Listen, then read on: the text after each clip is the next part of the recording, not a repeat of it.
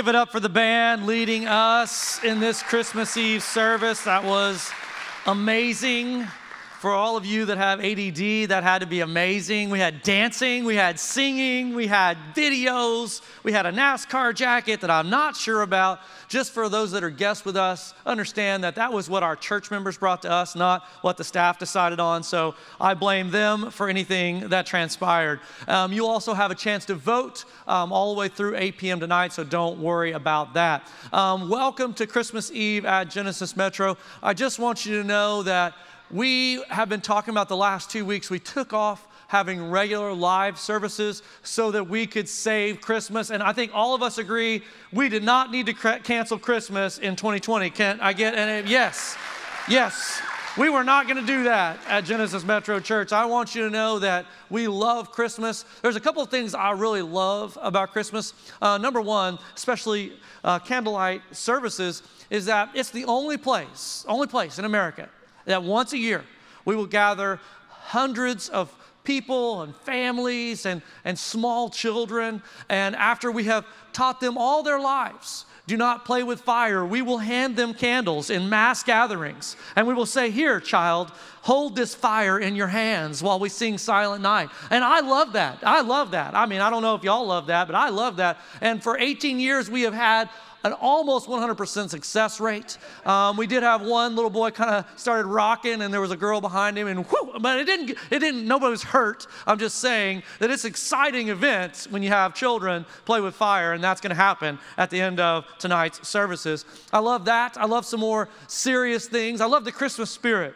Would you guys agree that there's like Christmas time is a little bit of excitement, right? I mean, there's everybody's thinking about a lot of things, presents, or like, you know, I had some children come up to me after the first service. They're like, my dad is uh, gonna get me a, hopefully something that starts with a W. And he was looking at his dad, and, and I was like, oh, a W. What what is that? Like a like a we? And uh, and I think he was in his mind. He's like, okay, boomer, uh, we so 2000. And uh, he was like, no, a woozy. I was like, a woozy. What's that? And it's a it's a Nerf dart gun that shoots 18 darts per second. Like, oh my God. And I was like, this is amazing. We didn't have this stuff when I was a child. But there's the, the Christmas spirit. I think everyone's a little nicer during the Christmas season. Wouldn't you guys agree? Don't you think that, don't you wish we could have the Christmas attitude 365 days a year? I wish we could, but, but we all know, like, you know, come Friday, everybody's to be back to normal. Like, put your mask on, you know. Anyway, I'm just saying,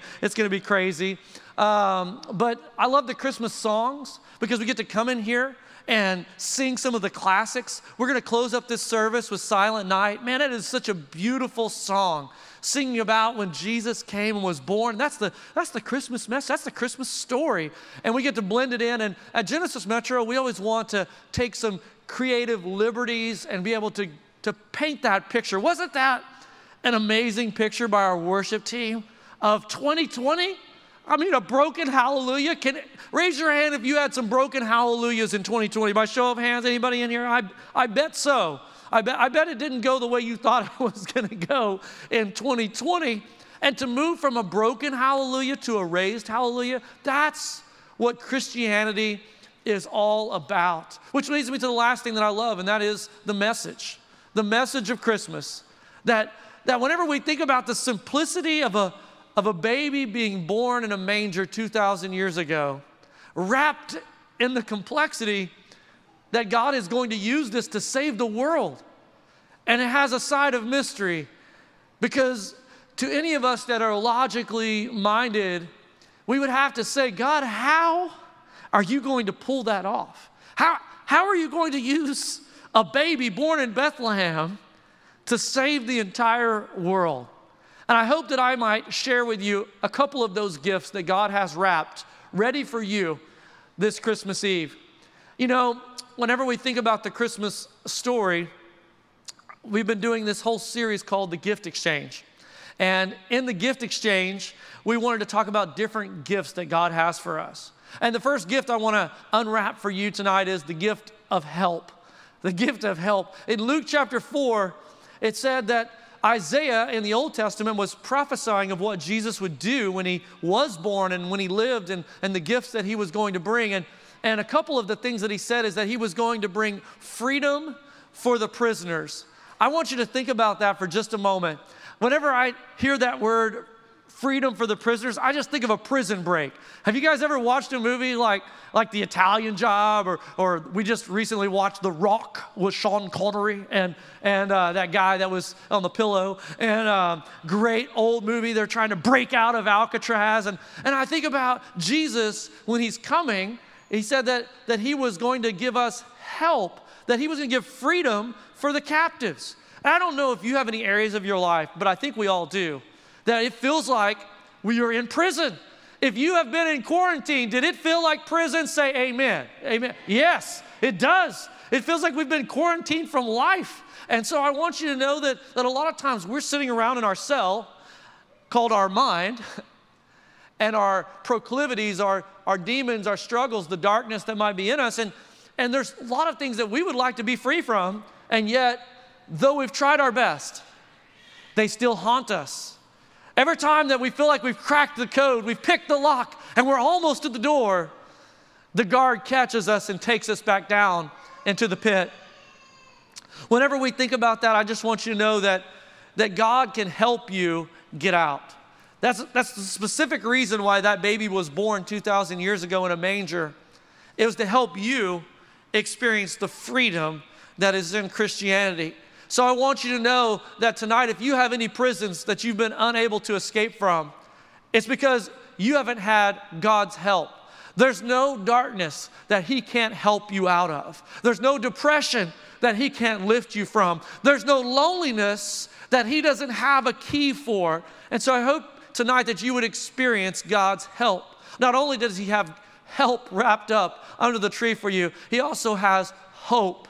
In Matthew chapter 1, whenever God is discussing with Joseph how this was all going to happen. And, and I imagine for Joseph, it felt a little bit like it feels for us in 2020. There was a little bit of unexpected things that happened, um, like your uh, betrothed wife letting you know the news that she was with child, and, and you didn't see that one coming. And I think that a lot of us in 2020, there's no like, you didn't see, you didn't see that coming. And so there was a lot of unexpectedness. And whenever unexpected things happen, it tends to catch us off guard, and we're, we're trying to feel our way through it. But, but not only do we need God's help, but we need hope.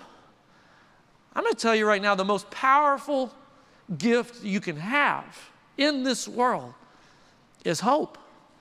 Whenever you get to these phases in life, whether it's sickness, whether it's marital lows, whether it's parenting, whether you're in high school and you can't find your fit or you're in college and you don't know what you want to do for the rest of your life and the thought seems daunting or your business goes through those those areas where they start tanking and and and it was things that you couldn't have anticipated in those moments i think one of the gifts of 2020 is it taught us that this life is fragile and that if our hope is in these things down here, then we're going to be disappointed. But I can tell you that if you need some hope tonight, that it's still wrapped in Jesus Christ. And God wants to give you that gift, which leads us to the last one. God said, Not only will you call his name Emmanuel, which is God with us, you'll call his name Jesus, which means God saves us from our sins. God literally says, I'll give you my best for your worst.